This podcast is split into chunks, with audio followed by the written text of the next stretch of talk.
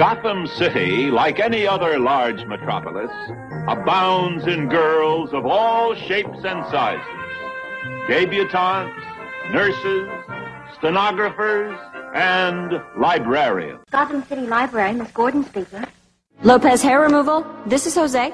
Holy transformation. One minute, plain Barbara Gordon, librarian and Commissioner Gordon's daughter. And the next minute, something new has been added.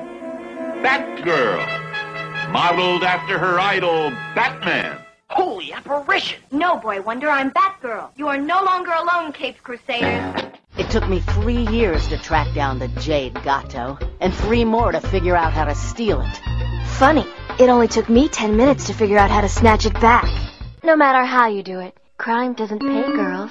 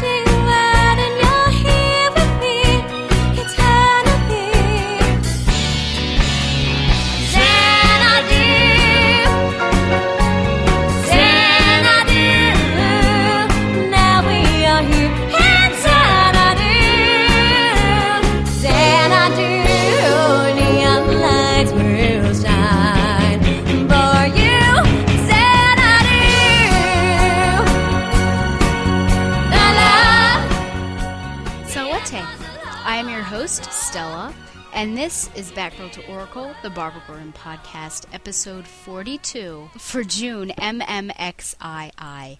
Episode 42 is brought to you by this public service announcement. Hey, Joey, watch this! Davey, come back! The ice can break! You're breaking my heart! Ah! Help me! Hold it! Don't go on the ice! You'll only add more weight! Snow job! Find something that'll reach! This branch ought to work. Remember, frozen ponds and rivers may not be totally frozen. And we could be skating on thin ice. Now we know. And knowing is half the battle. G.I. Joe! Batgirl to Oracle is also brought to you by MileHighComics.com, your new and collectible comic book store. Mile High Comics has an inventory of over 5 million comics from the gold, silver, bronze, and modern age, and over 100,000 trade paperbacks. If you're not into the vintage stock, Mile High Comics also has a subscription service called the New Issue Comics Express, offering a discounted price for comics ready to hit the shelves. Examples of the prices you may encounter are August Batgirl number 13 and Birds of Prey number 13, both for $2.69. So if you're looking for vintage back issues or a great modern subscription service, be sure to check out milehighcomics.com. Well, a pretty exciting thing happened to me this past week, and let me just tell you, Batman Arkham City was probably like so heralded. Everyone was really excited for it. Now, I knew without a doubt that I was going to get Uncharted 3 when it came out. And due to the fact that I have a job and, you know, not much time afterwards, you know, after I get back and, and I eat and work out and things like that, I basically can only choose one thing to do. So I thought, well, if Batman comes out in October and it's as big as a game that they're boasting about, and then Uncharted 3 comes out in November, there's no way I can do both of them. So I decided I'm going to go with Uncharted 3. So I get Uncharted 3, you know, play that game. Now, Black Friday rolls around. And the last time that Batman game came out, I actually got it for half off on Black Friday as well. Batman Arkham Asylum. And so I was going to try my luck with Arkham City. And sure enough, I was able to get it for $30. So I was pretty stoked about this. Now, I finally decided to play it around like December 10th, I think, something like that. And it was a weekend. I played it for maybe two hours, and just in that two hour time span, I realized how big the game really was. And I thought to myself, there's no way I can do it right now during school, so I need to just wait until I have a reasonable break. So a few weeks ago, I ended up starting over again. I thought, let's just, I'm not too far into it, let's do it. And just marathon playing basically, and, and you know, doing the side missions and everything. And I finally beat it. And well, I'm excited for beating it. I know other people probably are like, wow, I did that, you know, six months ago. But I do have to say, I think I enjoyed the first one better. And I just thought it was too big of a game and it, I don't know. In my opinion, Batman isn't really the type of hero to have this sort of like roam around. Maybe that's wrong, but I just always imagine it for someone like Spider Man who really needs to be able to do that. But for Batman, it was just such a huge game. Uh, the storyline was good. I mean, obviously, there were some shocking things that happened. I don't know. I guess I shouldn't spoil it. I know there are people out there that haven't played it yet. The ending was certainly shocking. Um, part of me thinks that that person isn't necessarily dead, but it was also shocking to see the other person get killed. But I'm sure she's not dead either. Um, I actually went on YouTube and there were like East, there's like this channel that gave like 20 minutes of Easter eggs, and that was pretty interesting, especially with like Scarecrow things they found Scarecrow. Um, Harley Quinn is pregnant, basically. You can see the pregnancy box if you go up to the manager's office in the. It's not in the steel mill and uh, by her costume. And then if you do New Game Plus and you beat it, she actually sings a birthday song, so she must have actually given birth. Uh, so that should be interesting if they in, indeed decide to do a third game along these lines. Some of the character designs were interesting. I think the the weirdest one for me was Talia al Ghul. She reminded me of Blair Waldorf from Gossip Girl with the headband and I don't know, just sexed up. And I think a lot of these characters are just generally sexed up. But it was great to have Oracle. I, I'd say that she was online more than she was in the previous game. Uh, there were some things that I missed and uh, like Scarecrow, I kind of missed him, and I think there were some certain encounters that could have been more like Scarecrow, like maybe the uh, the Mad Hatter, but it was just you beating up a bunch of bunnies, and that actually made me laugh the way his mask turned into a bunny mask. But it was, I mean, it was a good game. I don't think I would rate it like game of the year and give it a 10 out of 10. It was enjoyable, but I don't think it was as good. I enjoyed, I think, Arkham Asylum better. And I mean, I played Arkham Asylum twice, and this one, I don't know if I could actually pull myself to do that. But I mean, I know people out there really enjoyed it, and I guess I'm looking forward to see what happens if they decide to do an Arkham world as as is teased. But who knows? Who knows? That's that part of my life, my private life. Now, coming up, July 12th through the 15th and July 11th is preview night. Coming up, San Diego Comic Con. Now, last year, basically, I set up my webpage so that whenever I tweeted, because I can tweet directly with my phone, it would pop up on my website.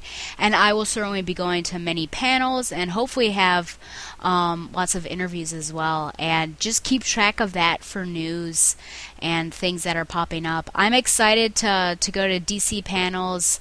I think less the comics I'm excited about, but I'm just really like the Cartoon Network basically for the Ben 10 that's going to come up, which Ultimate Alien. I'm not sure if uh, Omniverse. Here we go, Ben 10 Omniverse. I'm not. I'm not too sold on the animation style, so I'm not sure about that. But Young Justice is kind of like my thing right now. I love it so much. So that's like the one thing that I definitely want to do. I want to redeem myself in Tara Strong's eyes because I was such like a a spaz, not really a spaz, but de- definitely like um a really shy guy in front of like a hot girl kind of scenario where a buh, a buh, you know, you can't say anything. So, want to redeem myself there. I'd love to meet some um, voice actors that I missed, like Phil LaMarr and Jennifer Hale, those sorts of people, and hopefully catch, oh man, other people that especially like Todd Knock because I had finally f- finished my Young Justice run. So there's some things that I definitely have goals, but uh, when you get there, some things sort of just fly out the window. But I am looking forward to it. So stay tuned, definitely the site and Twitter, and I'll be helping out with the BatmanUniverse.net, and I'll be doing some interviews with them. So stay tuned to that as well and basically all up to date sorts of things. So I'm really excited about it. Excited to to get back with my two very good friends, very near and dear to me, uh, Donovan Morgan Grant and Joshua Lappin Bertoni. So that's going to be fantastic. But it is so tiring, but so great. But I'm excited. Uh, the final bit of news, yeah, I bet you didn't think this is news, did you?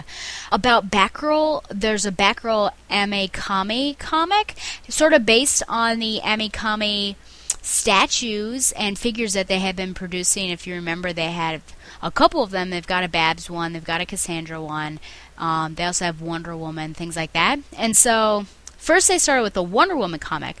Uh, and here's a press release for it. After a three week introduction to a Japanese manga style version of Wonder Woman, written by Jimmy Palmiotti and Justin Gray and illustrated by Amanda Conner, DC Comics' digital Ame-Comi series has turned its attention to Bishoujo Batgirl. Sanford Greene draws the new take on Batgirl and Robin as they confront adversary Poison Ivy. The weekly comics are available via DC's app and Comixology for 99 cents an issue. Batgirl and Robin have put aside the costume and are ready to hit the town for a little fun. That is until Poison Ivy turns up to create some chaos. And when two of her friends join, the dynamic duo find themselves outnumbered. Now, Batgirl is obviously Babs Gordon. But Carrie, uh, and I assume this is Carrie Kelly from Earth 31, is her cousin and Robin. And Carrie if it is Carrie Kelly. It does not look like the Carrie Kelly that you're used to, but definitely looks like a Cassandra Cain sort of Robin to her. Uh, there's a big villain team up with Duela Dent, Catwoman, Poison Ivy, Harley Quinn, Cheetah, and of course a secret partner. And it seems like it's some sort of cyborg esque female, but it's all females, which is great just to really push the envelope for female uh, villains and and heroes as well. It was great to see. I read the Wonder Woman and I I enjoyed it. Obviously, some things you kind of have to get used to, but I loved seeing Amanda Conner doing something again. That was great, and and they're just fun. You know, they're just fun. So it's kind of like super best friends forever. So I definitely recommend it for 99 cents an issue. Really not that bad, especially since you're paying three times that for like a, a paper issue. So I definitely recommend those. Check those out. Remember, you can get them from the DC Comics app or Comixology. C O M I do have a couple emails. One is from Coolby. Greetings and salutations, Stella. I'm glad that the autographed photo not only made it to you safely, but that you liked it. Oh, yes, I did. I'm not familiar with the freedom fighters of the era you reviewed, but I have enjoyed more recent stories involving their current lineup, so it was interesting hearing about one of their earlier stories. I do wonder how well the age guesser did with Uncle Sam, since he would have been about 202 at that point in time.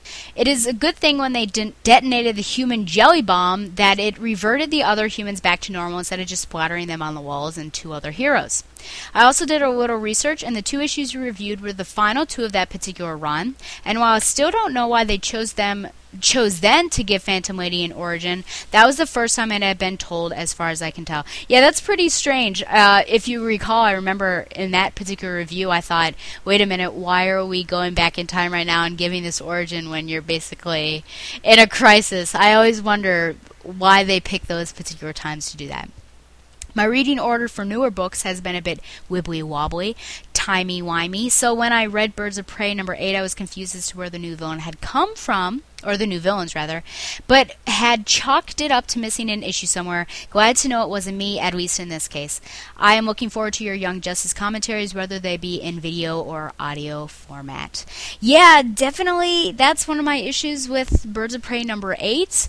Uh, number seven sort of goes along that line too. It's just well, you don't really realize that something has gone awry with number seven until you read number eight. It just seems like there should be a 7.5, and then, of course, like an 8.5 as well to get to the Birds of Prey with the Talon. But we'll see when it picks up with number nine if it's going in the same direction with just another story or if it's going to go back and explain what has happened. Who are these infiltrator people? Yeah, and about this Young Justice thing, I've kind of been going back and forth on what I'm going to do. And obviously, uh, if you've been watching Young Justice, which if you haven't, I thoroughly recommend it. There was a five year fast forward in time, basically, and there are new members on the team, and Batgirl happens to be one of them.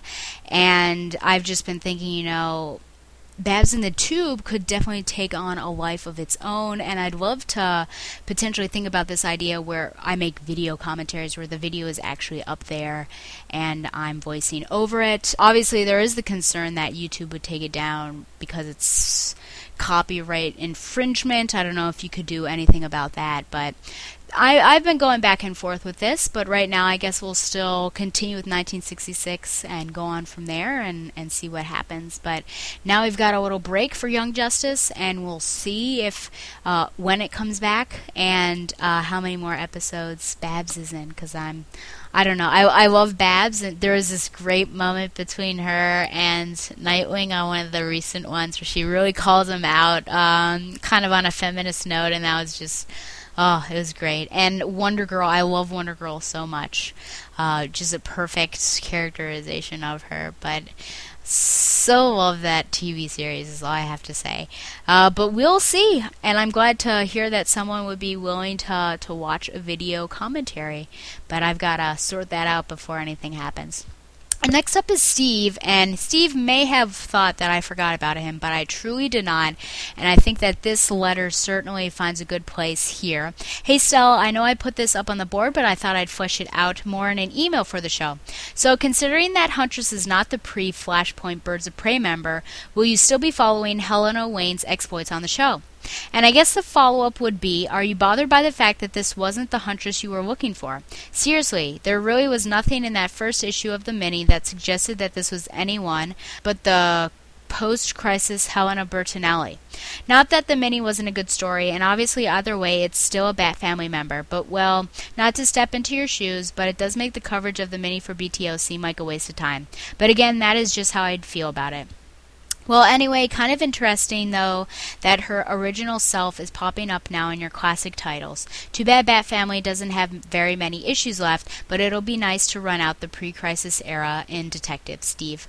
So, the first time I read this email, I had wondered which Helena Wayne he was talking about, um, if I'll be covering her exploits, because it certainly comes down to we've got obviously the Bat Family one, so old Helena Wayne, and now we've got this new Helena Wayne in World's Finest. And well, you know, just to to make everyone happy, I'm going to be covering both of those. I am going to be doing the Bat Family stories with Huntress in there, and then I am going to cover World's Finest as long as I see fit, as long as I'm enjoying the stories and people are enjoying listening to them. No, it's not Helena Bertinelli, and of course that sort of I mean it does defeat the purpose that it's you know not the birds of prey. And you can think that karen she's not really power girl but she's really supergirl from another earth. But they do sort of remind me of like another earth's birds of prey. And even though this story or this podcast focuses on uh, babs i really would like to think that it also i think really gets at the the female kind of the strongest females in the DC universe as well. I, I, do try to keep up with them somehow. Obviously, I'm not following Supergirl. There are other podcasts for that. But I am going to try to keep in touch with those that do have affiliations with Birds of Prey, with Batgirl, with Barbara Gordon. And even though these might not, I think it kind of follows, especially since I, I did the Huntress mini as well. So as as long as I see fit, I'm going to cover it, and it may be tertiary and not as connected, but I guess is better than me covering something like Superman. So we'll just go with that. Okay, and speaking of Batman family, Steve is absolutely right. We are running out. We've got 18, 19, and 20, and then we're going to get back into Detective and Batman, and then we're going to get into the Crisis, and then whew, man, then we're going to have an explosion, basically, and we're going to turn from Batgirl to Oracle, and that's going to be. Wow, that'll be an event to be sure. But first up, we have Batman Family number 18. The first story is the Batgirl story, Assault on the Pentagon. Writer Bob Rozakis, artists Juan Ortiz and Vince Colletta, and colorist Jerry Serpe. Now, also included in this Batman family were The Monstrosity Chase featuring Batman, The Fine Art of Murder featuring Robin, and Man Bat No More featuring Man Bat. On the shore of the Potomac River, a crew of sketchy men approach the Pentagon. Nearby, Babs and Senator Cleary are in a parked car, apparently watching for a meteor shower. So that's what they call it these days. Cleary puts the moves on Babs while she is distracted by the boat and the rough looking crew. She slaps him, feigning disgust, and runs away to change into Batgirl. At the perimeter of the Pentagon, the military police are getting a workout, with the crew shooting at them and throwing a gas grenade to take them out of action. Batgirl uses some nose filter plugs and takes out the crew. She may seem like an easy target, but she pulls a Bucky Barnes, picks up a stray gun, and disarms a baddie with one shot. But she only has a leg up until a bazooka shoots the wall behind her and puts her through it. She gets rid of the last baddie and follows a trail of muddy footprints into the inner courtyard of the Pentagon, where she finds the clothes of the perp with a ski mask who turns out to be Madame Zodiac. Zodiac says that the stars foretold Batgirl's interference, but that it is no matter, because she is all powerful, standing within the largest man made pentagram in the world, imbued with mystic advantages. The military police burst in and begin shooting Zodiac, but she easily melts the walls around them. You can't count Batgirl out yet, though, as she begins throwing explosives at the walls of the Pentagon in order to destroy the pentagram. With Zodiac powerless, Batgirl knocks her out. As Zodiac is carried away, she tells Batgirl that the cards have forecast more meetings between them. Batgirl considers the meteor shower throwing off Zodiac's horoscope. As the issue comes to a close, Batgirl wishes there was something in her utility belt to help her apologize to the senator uh, for the way she acted at the beginning. You know, one of the crew at the beginning is actually, when they come off the boat, is actually wearing this really strange ski mask and a scarf, and you can tell it's a woman. But the first time I read the issue, I thought it was just some strange person, and they wanted to make this a particular character different. But you know, now it, it's clear that you aren't supposed to know who it is right away, and then you kind of see the details that it is indeed a woman. And they really, speaking of this woman, they've really sexed up Madame Zodiac with a really revealing top. And I don't quite remember her looking that way in the previous Batman family that she was in. I do have some questions with this story. Namely, how Zodiac got these minions, how these minions were able to best military police station the Pentagon, probably the best of the best, and what did Zodiac exactly want? That was not said throughout the entire issue. So, who knows? It's like the owls. You never know what they want with Gotham City. You just have to accept that they're taking over. It was a strange thing to see Batgirl with a gun, and, and you know, she really did remind me of Bucky Barnes in the cap suit when he first took over in issue 51, I don't know. Batgirl really tries to use her smarts, but she's just outgunned in this issue. I don't really get how she is alive after being in proximity to a bazooka, and with her barely getting out of the way of the MP firing nonstop at Zodiac. I did like some of the comments she was making about her uh, utility belt and, and that Robin, you know, told her wisely to, to pack it well and having those nose plugs in there, which kind of cracked me up. I also would like to know why Batgirl would start destroying the Pentagon. Sure, sure, she wants to make it no longer a pentagram, but she's really just putting holes into the walls. And is that really enough to stop Zodiac, to stop these mystic powers from emanating from this giant pentagram? Finally, no, I, I, certainly did not forget it, people. I'm the shipper expert. Let's talk about this car scene with Babs and Cleary. Number one, I guess it really is over between Babs and. Well, gee, what's his name? Yeah, because everyone else has forgotten it. I mean, she doesn't even bat an eyelash. Number two, the whole scene is like something that would happen to a couple of teenagers. But hey, these are adults in Congress. Meteor shower watching? As if. And then Babs slaps him and runs away, and the issue ends with her wondering if she can salvage their relationship. I mean, this is the first romantic encounter they have had, and it's already a relationship. This is probably one of the, uh, hero acting like a weak woman endings that, that we've been missing all this time and I don't know. She's just acting too much like a girl and she needs to act more like a, a, a, strong character there. I mean, if you need to slap someone to get out of the car and rush to save the world, then that's what you got to do. Now, given that more space was given to Batman and Robin, Batgirl only got 12 pages out of this 80 page spectacular to make this story work, uh, which is actually better than the 9 of Man Bat and 10 of Huntress. So I guess it's understandable that not a lot of the details involving Zodiac and her plans are fleshed out, but as Zodiac rightly or incorrectly, I don't know, threatens Batgirl, I guess we'll see if we are going to see her in the end again. Who knows? Six out of ten bats. The next story uh, was featuring Huntress, A Choice of Destinies, created and crafted by Paul Levitz, penciler Joe Staton, Bob Layton, inker Todd Klein letters, and Adrienne Roy colors. Helena is at the law firm of Cranston, Grayson, and Wayne with Roger Demarest and Cranston. Helena is helping with a research group for the firm, but Roger is upset with her lack of attention and calls her a poor substitute for Richard Grayson, only contributing her curvaceous form, her father's money, and no legal talent. Helena is infuriated, but at least Cranston is understanding and knows that Helena wants to help Gotham. Meanwhile, going around Gotham is a string of fires. She wonders if Richard Grayson could put aside his training and become a diplomat to save the world from itself, but decides to try to do it herself since she is the daughter of Bruce Wayne. She changes into her hunter's garb and goes to investigate some of the fires in South Gotham, where people are burning their own homes for the insurance just for a way to get out. As Huntress contemplates all this, a boy comes running out, yelling Sutter Avenue's going up. Sure enough, another building is on fire, and the firemen aren't keen on doing their duty. There are some people inside, and Huntress zips in to get them out. She gets to the she gets the group to the roof and lowers them down with the rope, all before the roof caves in and she falls with it.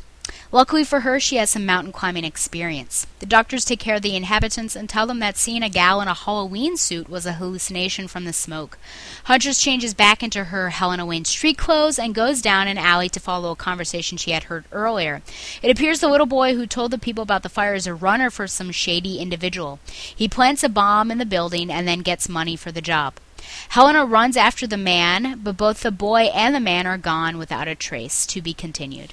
Well, in the beginning, I really have no idea what this law firm is about, what a research group has to do with it, or how a research group could help with particular legislation. And I just like to keep out of politics in general, so I'll, I'll plead ignorance on this topic. But I do have to say that if any of you have read Girl with the Dragon Tattoo, I believe you will agree with me when I say that the first 30 pages are really dense with a lot of information thrown at you, and only after you get past that will you be you know is it really quick and, and and easier to understand. And i felt like it was just like that just a lot of information about all this political stuff and and this research and you have i feel like i'm not alone when i say that you were kind of thrown in there and made to believe you should know what is going on. And this is old hat and it's been continuing from a certain point. But guess what? I, I, don't think that you do. It's it's made to seem as if a lot has happened to these characters before here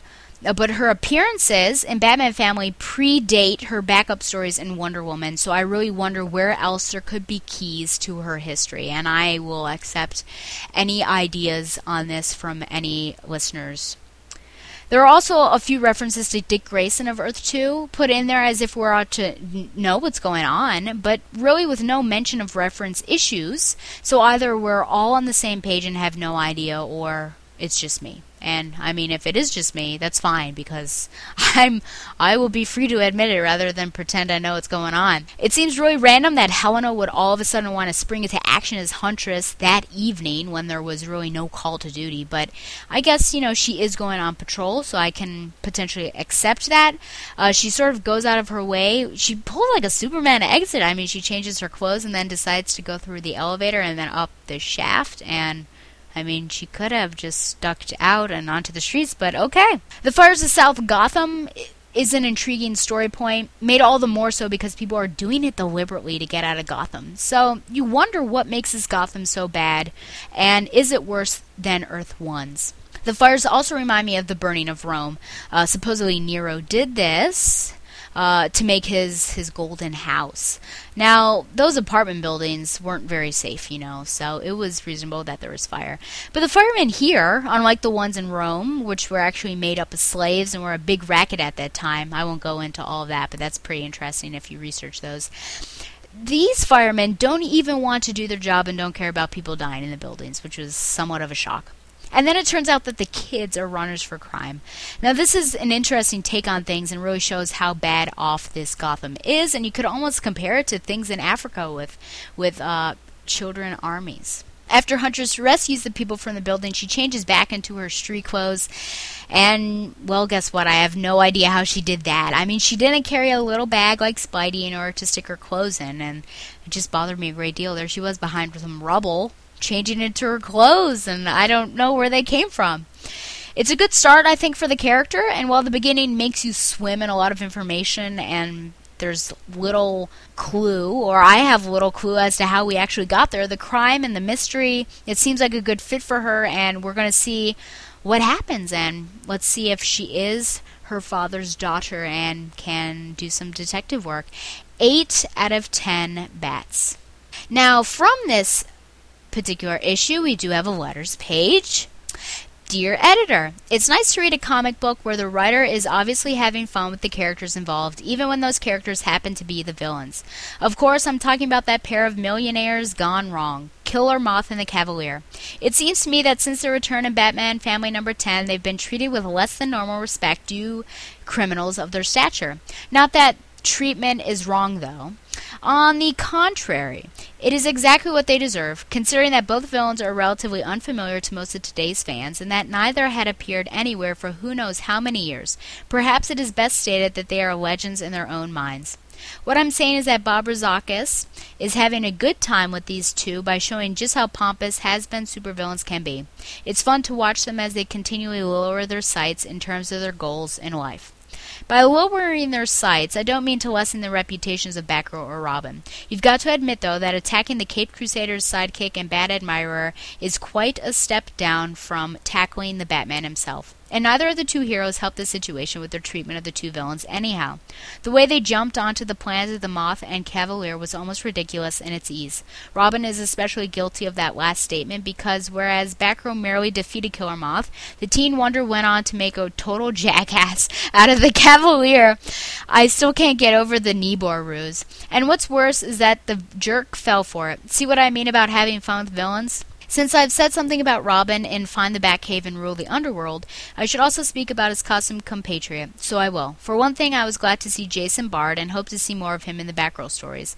I don't quite know why, but Jason has always appealed to me as a supporting character. Oh, I feel bad for you, sir, because he's probably not going to be a supporting character in the Batgirl stories. I don't, uh, let's see here. He always struck me as a man who managed to overcome his handicaps with pride and dignity and went on to pursue an unusual career. Perhaps that and the sympathy he, he made me feel drew me to him. Also, I liked seeing Batgirl and her father talking seriously together. The situation could have been corny, but just having Babs call the commissioner dad gave it a very realistic aspect. With the Man Bat story, Target, the shotgun sniper, the emphasis was not so much on the content uh, as it was on the art, or more specifically, Michael Golden's debut. Anyone stepping into the shoes of Marshall Rogers is naturally going to be compared to him, and who am I to go against nature? Both men have somewhat similar styles, but where Marshall goes for the sharp image, Mike goes for the more abstract view. Each uses a cinematic approach, and I already think Golden's is in the superior. And Mike's version of Man Bat isn't too shabby either. The face is a shade too hairy for my taste, but a quick shave could cure that. Mike White, Mackinaw, Illinois. You'll note that Mike Golden is penciling Batman instead of Man Bat this issue, and to help him get on schedule, we've had Danny Bulanadi fill in on our Winged Warrior. But Mike will be handling both features come Batman Family number 20, and we couldn't be happier. BR. Dear Editor, Batman Family should be lighter in mood than the Batman strips, and it appropriately is. Batgirl and Robin can take on the enemies and plots that are no longer right for the Dark Knight detective, and Bat Fam number 15 is a perfect example of what I mean. The Cavalier and Killer Moth aren't heavyweights, and I don't believe they could ever stand a chance against the Batman. But they can give the Dynamite duo a run for their money. It was nice to see that the idea wasn't to take over the world or kill the heroes, but merely to find the Batcave and thereby increase the villains' opportunities for wealth and power among their peers. I sometimes tire of things grim and cosmic. Thanks, Bob. Although the issues were Lee Elias's best effort to date, I now want to address Joe Giella. Inkers are often overlooked. Mr. Giella is perfect for this book. His work is lighthearted enough to fit the mood of the stories, and besides that, he used to ink my two favorite features, The Flash and Batman. You're as good as ever, Joe. Mark Lampert, South Bend, Indiana. Keep an eye on issues of the Flash Mark because Joe periodically fills in as inker on that feature. And by the way, Killer Moth fans, you'll be interested in hearing that KM is split with Cavalier in favor of more deadly pursuits, beginning in Secret Society of Supervillains number 16, BR. Oh, interesting. Dear editor, Find the Batcave and Rule the Underworld was a typical younger reader oriented story written by a rising young writer. But I think Bob Rozakis was teasing the more mature readers with it because Target, the shotgun sniper, was brilliant. It's a shame that Americans do not take comics more seriously so that a feature such as Man Bat could survive on its own, rather than as a backup feature. The characters seemed to jump alive, and much of this was owed to Mike Golden's art. Hopefully, one day soon, the comics will gain their rightful place, and a strip like Man Bat will be the lead instead of the second feature. Not all of your readers are young kids, and we older readers enjoy a serious attempt by a writer artist team. Hector M. Rambla, New York, New York. Our goal is to try to entertain every reader, Hector. In a larger format book like our giant and dollar comic sizes, we can present a number of features, providing a variety which will hopefully contain something for everybody. And just because Man Bat is the backup in this book doesn't make it a second rate feature. The same amount of script, art, and editorial attention goes into every story we do. Bob Rozakis. Well, that's it for the letters pages. Now I'm going to take a break, and when I come back, I will review Background number 9 and Birds of Prey number 9, both part of the Night of the Owls crossover event, and World's Finest number 1. But now, Zayas' Radio Hour featuring I'm Still Standing by Elton John. See you soon. You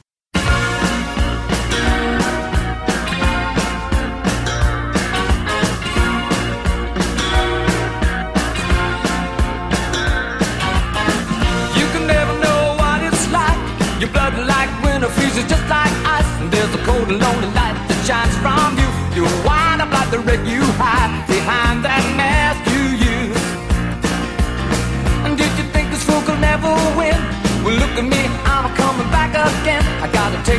Love in a simple way. And if you need to know while I'm still standing, you just fade away. Don't you know I'm still standing better than I ever did? Looking like a true survivor, feeling like a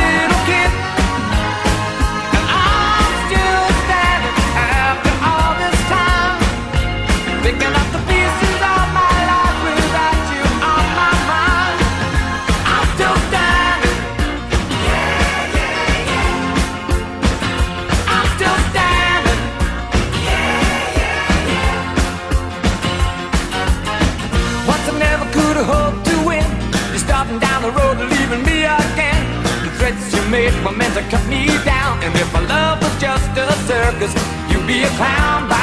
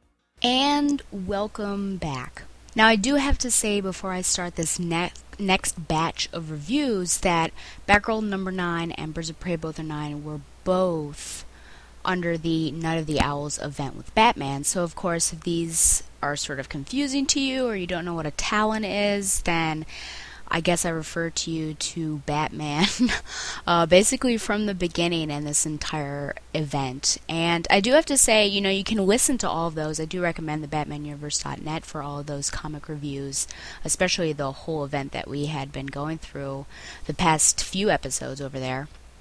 But I do have to say that while I was sort of getting increasingly frustrated with Batman just because, man, you know, this this Talon thing and the owl things just kept going and it didn't really seem like it was going to produce any fruit whatsoever. It really came through and i've really been enjoying this event. And some books obviously are better than others and you'll be surprised i guess with my reviews today and what i think about them so first up we have Batgirl number 9, Night of the Owls, In the Line of Fire. Writer Gail Simone, penciler Ardian Syaf, inker Vicente Cifuentes, and colorist Ulysses Arreola. Japan, November 1944. A little girl, Ayumi, writes a letter to her parents as she prepares a fugo, balloons carrying a bomb which will cross the ocean to the United States. Gotham City outskirts, 1946. A representative for the Court of Owls, that looks eerily like Bruce Wayne, comes to Haly Circus looking for an aerialist for the court. Mary doesn't speak, and her face is greatly bandaged as her family was killed in the paper balloon bomb attack in Oregon during the war. The circus picked her up, though many of the people are frightened of her. The representative for the Owls is disgusted at Haly's treatment of the girl and tells Mary that she will now have a nest of her own and no need for her bandages because she will have a new mask. Present day. Batgirl is in front of a fiery blaze with a female Talon coming after her. They are fighting atop a burning building in Little Jakarta, home of Gotham's long standing Indonesian community. An explosion came out of nowhere, and witnesses say they saw a balloon carrying a bomb. Batgirl is clearly outgunned in this match and clings to the side of the building, hoping for a wing and a prayer. The Talon has a Cassandra Cain moment, touches Batgirl's cowl, and disappears. Bewildered, Batgirl pulls herself up from the building and examines a scrap of yellow paper she snatched from the Talon. Elsewhere, Gordon is walking the streets in front of GCPD when a kind stranger tells him he dropped something. Gordon bends to pick up what turns out to be a coin with an owl on it. The stranger threatens his daughter and him in the same breath, telling him of a small fireworks display that will be at the ready should he doubt the threats. Several prominent Gotham citizens will die tonight, with nothing preventing it. There will be no savior. No one can be warned. He will be watched, and he is under no circumstances supposed to light the signal for Batman. He needs to be a father, or everything close to him will burn. Later in the office, he learns that there was an explosion in the Indonesian grid. Later, Babs arrives at her apartment with no Alysia. Babs uses some frozen peas to soothe her chin and examines the decades old paper she retrieved, scrawled in kanji with November 1944. She has a bad feeling. Back at GCPD, Detective McKenna lets Gordon know about the current events in Batman and Robin. Back with Babs, she sniffs the mulberry paper and narrates the history of the Fugo. Back with the commish, he receives multiple reports of different Gotham leaders winding up dead. Gordon calls his daughter, but the stranger intercepts the call and warns him again. Outside the GCPD, many balloons are dropping. Batgirl receives Alfred's distress call. Gordon tells McKenna to get people inside to the holding cells and to send a car to get Barbara. And Gordon plans on lighting the signal because people need to believe that someone's out there who still answers that call, or else the city falls and never gets up again. After the explosion at GCPD, Batgirl worries about her father for five seconds, but is distracted by the Talon she encountered before and goes to the rooftop for round two. With bombs exploding around them, Gordon races to the signal and Babs flies between the balloons like a sea of jellyfish. Batgirl gets in some hits but is still outmatched, loses some locks of hair, catch it Nightwing, catch it before it falls, and is about to topple over another building before she catches the town off balance and throws her into a balloon. The Talon is still alive at the bottom, and Batgirl asks why she didn't kill her at the site of the first explosion. The Talon, Mary the mute girl we met at Haly Circus, scrawls in her blood, I have mask too, I understand. Meanwhile, Gordon turns on the signal, and amid the floating balloons of destruction, not a bat but an owl appears. The stranger used Gordon, and now it seems that Gotham is lost, as the little girl's letter from Nagasaki, Japan, closes out the issue. Next up, Nightfall. Well, let me read you something before I get into it. A particular headline that actually talks about what happened on May 5th in 1945, where a woman and five children in Gearhart Mountain, Oregon, were killed after discovering an explosive balloon launched by the Japanese military. The Reverend Archie Mitchell was on an outing with his pregnant wife Elsie and five local youngsters when they found the odd looking balloon. As Elsie and the children examined the balloon, it exploded, killing all six of them. I had heard of the Japanese balloon, so I shouted a warning not to touch it, said Reverend Mitchell to the Seattle Times in June 1945. But just then there was a big explosion. I ran up there, and they were all dead. In a little known 1944 Fugo campaign, Japan released between 9,000 and 10,000 bomb laden balloons that floated across the Pacific and were intended to explode in America, causing forest fires and panic. Each balloon was armed with a 15 kilogram anti personnel bomb and four 4.5 kilogram incendiaries, as well as a flash bomb to destroy evidence of the devices. Japan said it was in retaliation for the 1942 U.S. Doolittle raid, in which American pilots bombed key targets in Tokyo under cover of darkness from aircraft carriers in the Pacific. So just getting a sense of the, the historical events behind it all, I really applaud the fact that Simone uses these and harnesses these and brings them into the story like that, almost acting like a foil for the story. Because we all know that all these talons, well, if you've been reading along for the Night of the Owls event, all of these talons sort of have some sort of background, and the majority of them have an association with Haly's Circus, but this one, even though she does have sort of an outside relationship with them, she's also related to this girl in Japan, and and and that goes around this entire sort of event with these balloons. So I enjoy that. I do wonder why we don't see the lead up to this story. You know, it seems like we were just forced to endure grotesque, and then we are thrown right into the action here, and I just felt like I missed something. Connection I, I wanted more of a connection between the two past stories more than just a tenuous thread. I mean we meet this girl in japan ayumi and you feel connection with her and her feeling of national pride or her separation from her family. And then you meet mary. And this is a young girl. She's separated from her family. She has pride for the circus and her life is destroyed by the balloon that ayumi made and in the end, it, it also almost appears as if Mary is Asian as well. And I guess I just would have wanted Ayumi's story to have more of an impact on the story as a whole rather than just being a cause and effect thing, you know, uh, like six degrees basically. Is there a connection between Night and the Owls and World War II? Is it the fact that the owls are attacking home turf is just like these balloons in the Japan, uh, the Japanese attacking U.S. on their home turf? But I, I don't know if we can draw more of a connection between the Night of the Owls and World War II than that. Why would Mary use the one thing she, that she probably hates the most? I mean, her life was basically destroyed by these balloons, so why use them? But then again, she does target the Indonesian community of Gotham as if to give the Japanese a taste of their own medicine. Now, in all the commotion, I guess everyone, including Babs and Jim, forget about Babs Sr. And if we're lucky, you know, she got a surprise balloon as well. And if we're double lucky, then Alysia and uh, James Jr. had an explosive date. But even Babs changes all of a sudden from having a great amount of concern for her father, and then all of a sudden she sees a Talon and she has to go find her. And, you know, at least we do see Babs have a smart moment with her and and her getting rid of the Talon. But I mean, is the Talon even dead? We've seen in other books, though I not on this show, of course, but in other books, we notice that the Batman family really have to go out of their way to really take these Talons out of the picture by way lethal means because they're basically zombies. So I wonder what happens to this Talon. Is this story over? Will we ever see her again? And I can tell you that we don't. So that that is sort of a question mark that's left dangling in my mind. Why is it we have a Talon here which we are made to sympathize with, um, and even has a sympathetic streak? I feel like the majority of other Talons, while all of them have a history which gives depth to the characters, many we don't really care much about. Why is it that this particular Talon evokes sympathy and is sympathetic to our heroine? Doesn't that go against the code? And, you know, part of this reason could be that this Talon just reminds me of Cassandra Cain. The fact that she's mute and she uses these signs, and here we have this particular Talon going up against Batgirl, Barbara Gordon. It's just. Whew, A lot of Cassandra Cain. And speaking of sympathy, let's talk about the stranger. Is the owl representative that visits Haly the same man that accosts Gordon? We saw what the court did to Ronnie and Nightwing, sticking him in a chokey, making him climb barbed wires naked.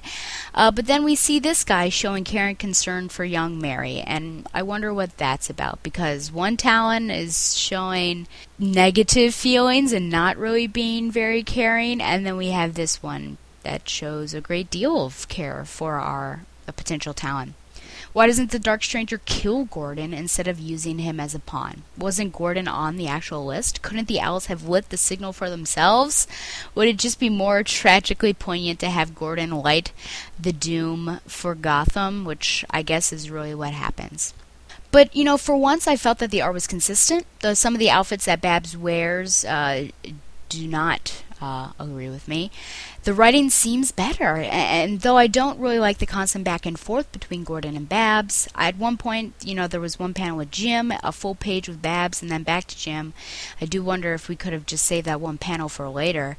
But overall, it was much more solid writing, and you know, I ask a lot of questions about connections and like what's up with this, what's up with that, but I think that the fact that I really I'm intrigued by it and I would like to learn more, I think that's a sign of a good storyline. And I do thank Simone for that. And I just wonder, you know, how much of this particular story was Simone and how much of it was perhaps input from Snyder since he was he's sort of the the guide I would say behind this whole Night of Owls event. But we should give credit where credit is due. And again, I do like the the historicity, uh, historicity, but behind this issue, and it was just well done. And I liked this Talon, and I wish I could see more of her, but we probably can't. But I give it seven out of ten bats. On to the next one, Birds of Prey number nine, Gangland style. Again, a part of the Night of the Owls crossover. Writer Duane Swierczynski, penciler Travel Foreman. This is the first time for Travel on the book here. Inker Jeff Huet, and colorist Gabe Eltaeb. Gotham City, Anno Domini, that means in the year of our Lord, 1842. The streets are filled with evil people banded together in gangs to rob, rape, and kill. A stronger gang than these is the Court of Owls, and moments later we see the streets filled with the blood of the evil men themselves. Gotham City, Night of the Owls.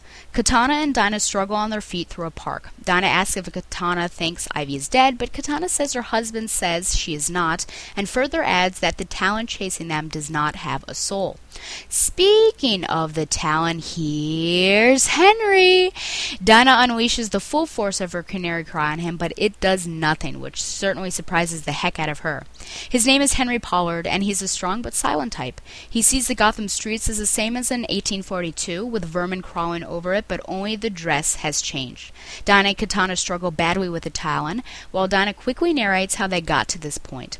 As Dinah and Tatsu spar and after Batgirl sparred with the Cassandra Cain Talon, Batgirl notifies the birds that Batman has put out an all call asking for help. In attempting to assemble the team, Dinah and Katana go to get Ivy, but only find some plant like skin on a pole, assuming the Talon found her first.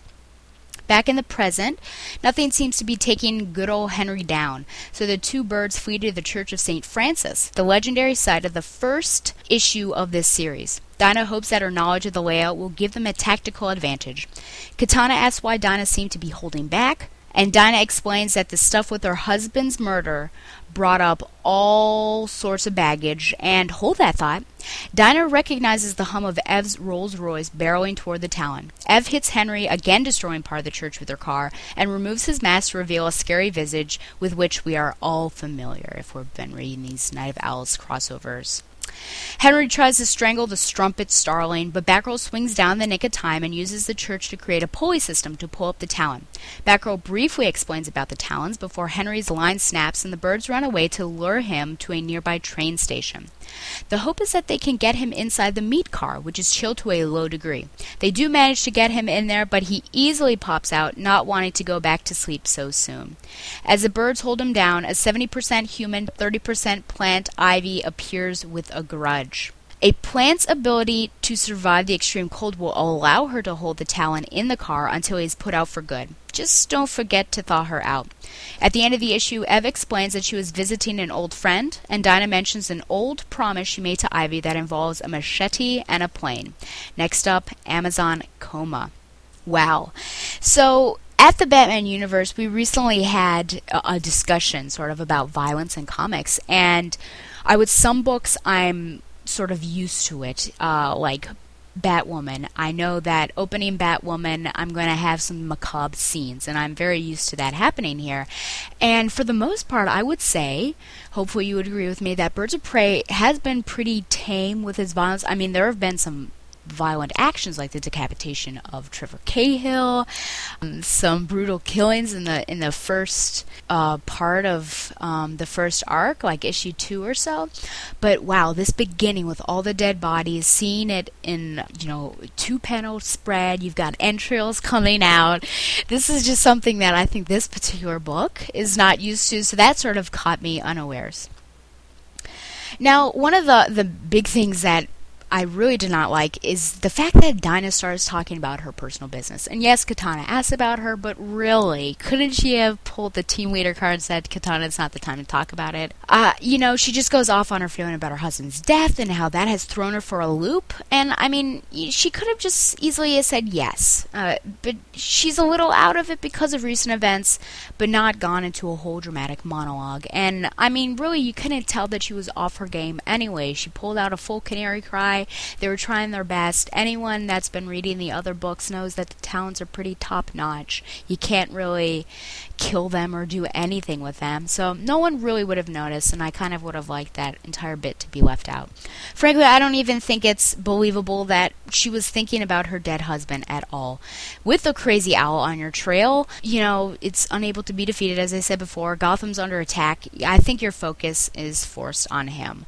So I don't know. I, I just think that this was a subtle, albeit inappropriate way to keep a connection with the previous storyline so that you don't forget about it, even though, this is sort of a, a one off issue we really learn uh, that Batman is leery about this team, uh, especially since the call did not go out to him, but people like Jason Todd got it. How strange that Donna calls him the mythical Batman and Ev talks about him like he is a larger than life figure. It really seems like there's no personal connection with him, and I wonder if this will change at all. Where has Ev been? When did she get back from the undisclosed location in South Dakota? And now we're going to pick up like everything is okay and go off to another mission on Ivy's behalf? Very strange and not a lot of connection or transition there. And speaking of Ev, I love her entrance and how it definitely harps back to the first issue, uh, the car and this destroyed church and all of that. And you know, obviously, no, I don't like churches being destroyed, but I do like that it goes back to that issue and it's very reminiscent of it. What about Choke? Here are other questions that I have. What about the infiltrators? What about all the issues that the team currently has? This is just one of the, the main problems that I have. We ended with Choke, sort of, uh, but there was still a question in the air that it may not be Choke. And then we had this infiltrators issue, or thrown into that, and then we had this and it's just very whew, it, it seems like there are, are a lot of things going off and off panel and that there could be half issues uh, placed in between seven and eight and nine, and maybe that would fill up and, and be able to get you from one point to the other. But it just seems like bam, bam, bam, and there's no connection between the three of them. And remember that I mean, Ivy is she is in a bad way, and you can tell with with you know her appearance and everything. But the way they left the team after issue seven was in a really bad place. And then remember, one of my issues, one of my, my problems with number eight is that everyone seemed to come back together as if nothing had happened. And then we sort of have this same issue right here. I like that when we see the birds through Henry's eyes, he sees them as if they were back in 1842. I also like that this Talon doesn't talk at all. I mean, he really seems like the type that wants to get the job done. Yes, he has a self righteous attitude, but he's not filled with hubris like the other Talons are. I thought the art was good. Uh, I think it's going to take me a- another issue or two to get used to Travel Foreman. And I'll certainly miss those those little pink noses by Jesus Saiz. Those always cracked me up. But it, it was, I think it was a really good issue. I just have a lot of questions about sort of how did we get to this point and of course next issue is not going to be related to this Talon at all so we're going to have to see how that one issue number 10 is able to pick up the threads from 7 and 8. But I do give this 9.5 out of 10 birds. next up, for the first time, World's Finest. And for this one, at least, this is just going to be like a, a real bullet snapshot of what's going on. Just because I, I do want to focus on places where you know Babs actually is, and she's not in this one. But I did enjoy it, so I'm going to go through it, and we'll see if if people enjoy hearing this rundown. Then I'll continue with it and maybe expand. Uh, or if not, then I'll just scrap it. But World's Finest, number one, Rebirth. Writer Paul Levitz, artist George Perez, inker Scott Koblish on the present day sequences, and artist Kevin Maguire, Rosemary Cheetham as the inker on the uh, flashback sequences. The issue opens in Tokyo with Helena burning a passport after her job and trying to decide who to be next. Karen adds her thoughts until their dinner is interrupted by a call from her newly purchased R&D lab. The two race to the lab and see that it is on fire, and Karen wants to know if the quantum tunneler is safe. She rus- rushes in, and Helena follows, changing into her hunter's garb. In the middle of the lab, a clothing torn Karen stands checking out the damage of the quantum tunneler. Huntress checks out some of the wiring and realizes that it was not a lab accident, and Karen uses her x ray vision to look at the tech and notices some of the radioactive stores are missing. Huntress comments that Karen needs a costume when we flash back to five years ago on Earth 2. Helena is Robin, the daughter of Bruce Wayne Batman, and Karen is really Kara Zor-El. Told you, Dustin. Supergirl. The heroes of Earth 2 are fighting against Darkseid's forces. A boom tube opens and sends Robin and Supergirl spinning, and they land on a beachfront in quite another world. 59 months ago. Helena and Karen are still talking about what happened back home, but decide it's time to move forward. A few weeks ago, Helena busts up some bad guys as she reflects on Karen's change into a tech mogul. Back to the present, Karen pulls out a costume and calls herself Power Girl. The two race off through the building and happen upon the saboteur, Hakkou. Next, Hakkou, the irradiated man, and more of the missing years of our heroines' lives. Well, the biggest shock, I think, for me was definitely the reveal that the actual Earth One Helena Bertinelli is dead, and that's how uh, Helena was able to take her identity for her job there. Now, I don't have too much to say about this issue. I think, especially since it is the first, you sort of need to, I mean, unless it's really awful, right? You sort of need to read it and, and process it, but wait for the second one to see how it builds from there.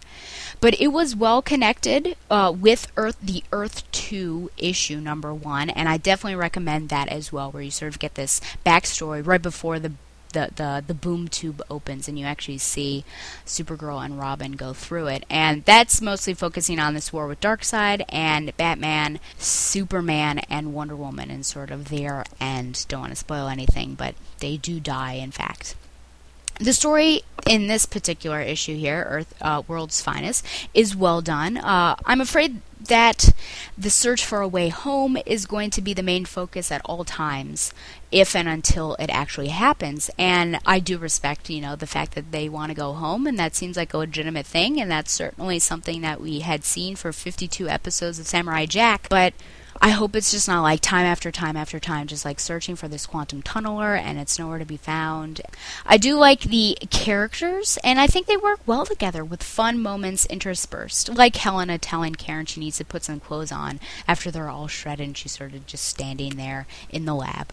I like finding out what has happened to the characters by jumping back in time, and I assume that at some point the past and the present will move closer and closer together. I do worry that the flashes will become more frequent and less well organized or transitioned so that they'll be more difficult to follow, and this is something that we've sort of seen with Batwoman, and I've kind of gotten used to it, but it, it really has these weird snapshots like three weeks ago, five hours ago, five days ago, and uh, it, it, sometimes it's hard. To, it is difficult to follow. So let's hope that this is not the case. But I enjoyed the issue. I think that's really the simplest statement I can make about this, and I'm interested to see what happens from here and to really get to know these characters. And you know, I've already got to know Huntress a great deal, so now it'll just be getting to know Karen. And I think some people are already familiar with her in her um, appearances in Mr. Terrific, but more importantly, how did these two work together? Because if you think about it, this is like a, a small a piece of the earlier Birds of Prey uh, team because Oracle worked with Power Girl individually until something bad happened, and then you know you've got Huntress. So I give this. I've got to come up with something clever here. Nine out of ten shredded costumes. Well, hopefully you enjoyed those reviews. They were good all around, which I think has not happened on this show in quite a while. So uh, thanks for that, certainly. Next up is Babs in the Tube. And this is the segment where I examine an individual appearance of Barbara Gordon in the media, whether it be TV or film. And currently I'm watching the 1966 Batman TV series. But, you know, I'm going to take another break from this and I'm going to review the latest Super Best Friends Forever shorts, and two of them have come out again. So this will be three and four. I did one and two couple episodes ago. So first up, we have Super Best Friends Forever number three, Grounded. Take a listen to this clip. Ow! Oops! Supergirl, crime is afoot. And we're gonna stop it before the big guys show up.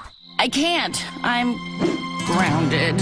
It is of no consequence. Vanquishing wickedness takes precedence over trivial penance. Yeah, what she said. I'm in.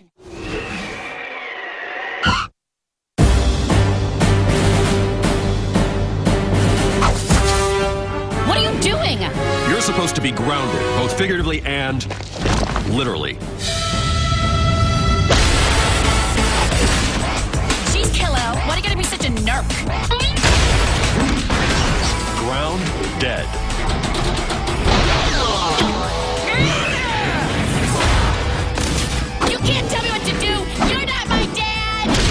No, but I'm Superman, and you'll do as I say.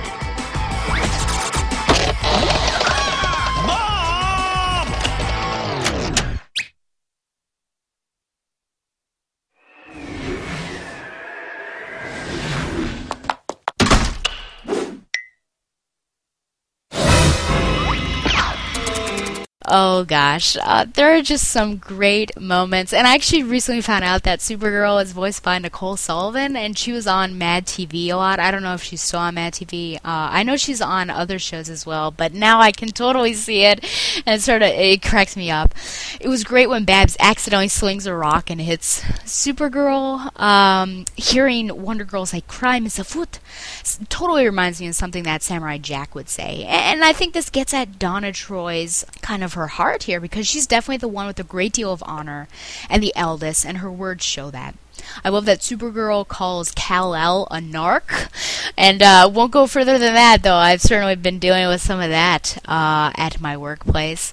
I know that the fight bothered some people, you know, that I've heard, and, and I think it does everything that it's supposed to do. You know, it shows that Supergirl is young, and she's sort of a brat if she doesn't get what she wants. And yeah, this Superman is definitely a Boy Scout. He's going to follow the letter of the law, and hey, if it comes down to it, he's to call Ma Kent, and she's to be the one to, to calm everything down a super wedgie whew, from Supergirl has got to hurt. Uh, but I loved seeing Supergirl's dejected look slash flight on her way back into the house, and then Superman turns to the bush to see Wonder Girl and Batgirl, and they they just scamper away because they're frightened. So fun. I it's just ah man, it's just fun. I you know you got to take it just the way it's presented, and I think we're just in an age right now. These DC, the one you know the people that aren't enjoying DC as much, we're just sort of jaded. I think so. We gotta gotta put on our our kitty pants, I think, or our hat or something, and and watch these. The next one, uh, and the last one, I guess, Super Best Friends Forever number four, Name Game. Take a listen. Here, kitty kitty. Thinking, since we're so super awesome together, we should totally make ourselves officially official with an official team name. The SBFFs! The Sibuffs? We are not calling ourselves the Super Best Friends Forever. It's stupid. Stupid? Um, girls?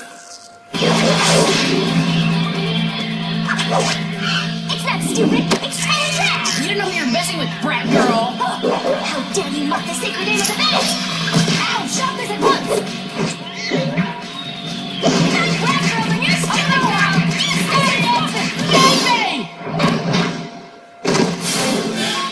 Oh no! Oh, thank Jarell. I'm I'm sorry, girls. Sometimes I don't know my own strength. I could never hurt you. You two are my best friends. And we always will be. Forever.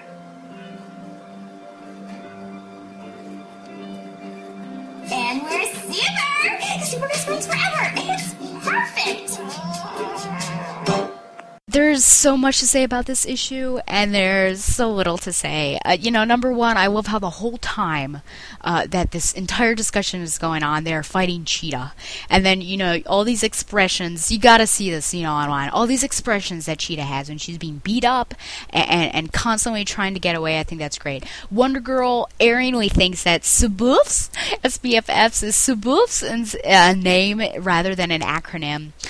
Uh, how dare you mock the sacred name of the bat?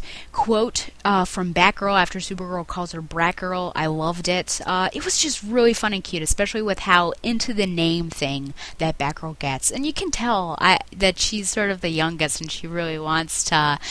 Um, she she wants it to be fun. She wants crime fighting to be fun, but Supergirl, I think, wants to have things take it seriously, even though, you know, she loves her best friends and they all start fighting each other. But then they stop and realize how special they are to one another. And poor cheetah's gotta gotta sit there and get beat up again. But uh this was this was great. I can't wait to see when new ones come on. Uh green lantern and young justice have sort of been in repeats right now, and I'm not sure. It's indefinite when they're going to pop on again, and I assume that DC Nation is going to repeat as well. But SBFF is definitely one of the, the higher notched um, shorts. There are some weird ones on there and ones that I don't really understand, but I think this one uh, usually high marks all around. Next up, we have Shipper Spotlight. I love shippers. Let me tell you about shippers. Get over your own shipping bullshit. Let, let, let me tell you about shippers. Get over get get over your own shipping bullshit. Shipper. I love shippers. Shippers. Shippers. Let me tell you about shippers. Stop talking about that. Shipper. Ship ship shippers. I love shippers. Dick and Babs. Dick Dick Dick and Babs. Batman and Cat Catwoman. There we go for the shippers. Batman's married to the Joker. To the Joker. There better not be Damien said said Stephanie shippers. I'll kill them. Dick and Babs. Remember that shipper spotlight picks a particular couple? And in 120 seconds or less, I tell you the history of that couple, sort of their first hint of romance, and whether they are hot or not, whether they deserve to be together. And this spotlight is on Little Lobo, aka Slobo and Empress from the Young Justice Volume 1 comic. First hint of romance, Lil Lobo is a big flirt and seems to want to get with every girl on the Young Justice team when he first teams up with them during the Sins of Youth event. But he's especially taken with Empress, aka Anita Fite. In issue 32, a mildly interest but mostly apathetic Anita agrees to go on a date with Slobo. To say that the date is interesting is an understatement. But what really grabs our heartstrings here at BTO is ish number 48, when Anita's father is killed in an explosion set off by Agua Sin Gaz, similar to the one that killed her mother. Slobo rushes in and pulls Anita out and is seen as the main comfort to her throughout the issue and the storyline with sin Singaz. This act alone makes me believe that there is more to Lil Lobo than just a desire to blow your fragging head off. Hot or not? Whew, I'm actually going to go with hot here, uh, but it's more of an immature slash young love that makes him special, and I don't think the bastich Lobo Senior would hold up in this way. So definitely hot for these two. Remember, you can send in any requests for Shipper Spotlight, and don't worry if you haven't heard yours yet. I do have a list going, and if you've emailed me, I've put it in sort of the, the little list that I've got, my little notepad. So don't worry, I will get to it. You can email me at uh, batgirl.oracle at gmail.com if you have a particular request. My literature recommendation actually is going to be Earth 2. I started a book, but I kind of want to hold off on that to recommend it to you. The first issue I really liked, but I think the test is going to be issue number 2 when we actually see the, the members of the team start. And of course, you've all heard the news that Alan Scott, the original Green Lantern, right? The, the Silver Age Green Lantern, or Golden Age, I guess, uh, he is gay on the team. So we'll see how that plays into everything. But the first issue was great, just a backflash looking looking at everything that had happened in the Darkseid War and how we got our two heroines to Earth One. So let's see. Remember to send any questions or comments to batgirl2oracle at gmail.com. Continue to sign the petition to get Batgirl Year One back into production. Come on, people. Think about all of these movies that are coming. Flashpoint, do I have to talk about that again? Go on Facebook and like the page to get Batgirl Year One back into production. You can also like my page for Batgirl to Oracle. You can also follow me on Twitter at Batgirl to Oracle. Uh, once again, thanks to Mile High Comics for sponsoring Batgirl to Oracle, the Barbara Gordon podcast. It's starting to heat up. There are wildfires in Colorado. There are floods in Florida. There are 106 degree weather all around. So please be safe out there, but have a wonderful start of summer. When you next hear or see me, I will most likely be at San Diego Comic Con. So be sure to. Really check up on Twitter and on the website as well because I'll just be posting a lot of things. And I'll also be doing a lot of press stuff for the BatmanUniverse.net so be sure to stick there as well see some videos or interviews. I'm really pumped. I hope I get to be in on some interviews with Young Justice Gang. I've got woo so many questions for that but it's such a great show. Uh, but hopefully when I come back there'll be nice um, episode again with, with Josh and Donovan and kind of this rehash of what happened at San Diego because I really enjoyed it. I don't know if you guys did as well, but it was kind of fun to break down everything that happened. But thanks so much for listening. I hope you have a wonderful day and a wonderful 4th of July. Until next time, fly on, Babs lovers. Just plain Barbara Gordon, masquerading for a lark as she rides into the night on her special Batgirl cycle. Who knows? Is the dynamic duo destined to become the triumphant trio? Only time will tell us more about this dazzling daredevil.